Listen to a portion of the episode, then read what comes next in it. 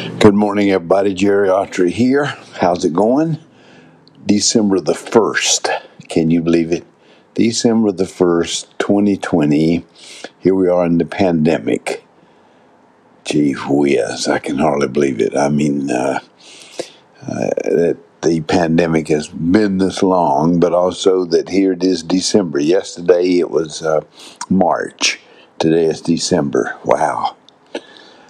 Well, what can we talk about this morning? Well, we always start off with the Myers Briggs type indicator because I, constantly hear it used. Uh, in fact, just yesterday, the uh, somebody on NPR somewhere was interviewing this guy who uh, had tragically been killed in a fire. The CEO, I think, of uh, Zappos or something like that, and the in, oh, the news hour. I think they were paying a tribute to him because uh, of his lifestyle, but also the fact that he was had sold his company, given a lot, uh, and they really he was it's an old interview, and in the interview it was talking about the culture of the man, but also along the way, he himself said, Well, you know, I'm an introvert, you know, very much into myself. Well, now he didn't say introvert based on necessarily the Myers Briggs, but much of the language of the Myers Briggs type indicator,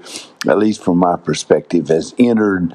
Uh, the language of everyday language. We say oftentimes, especially this is the most popular, the uh, introvert, extrovert, uh, used very very interchangeably. We don't say maybe sometimes we say uh, something that relates, but uh, literally here use the words extrovert, introvert a lot. They don't use sensing or uh, uh, innovative all that much, or what it is, or judging or perceptive, your lifestyle, whatever. But but it's common to use things that the language calls up. In this case, uh, happens to be from the Myers Briggs type indicator, and people use it a lot.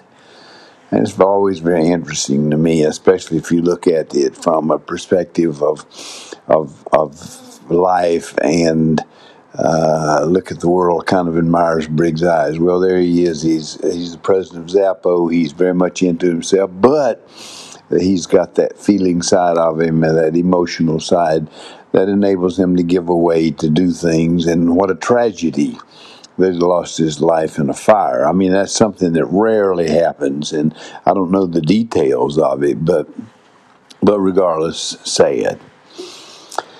So here we are on the spectacular five, five minutes, of course uh, getting ready for the day, uh, looking and staring into space, thinking about what literally will the day hold.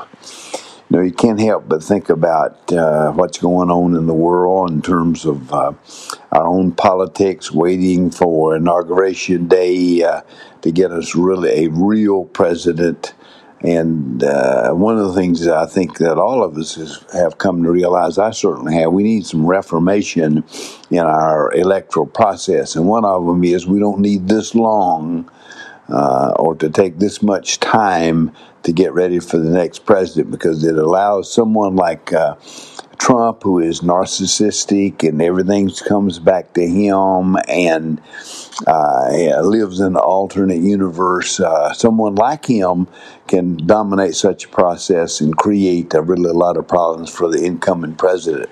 And so we need uh, some reformation about that, no doubt, no doubt. I mean, come on, give me a break.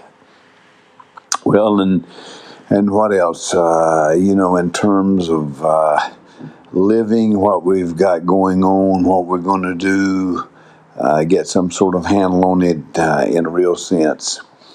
And uh, God bless you, and uh, God bless America out here.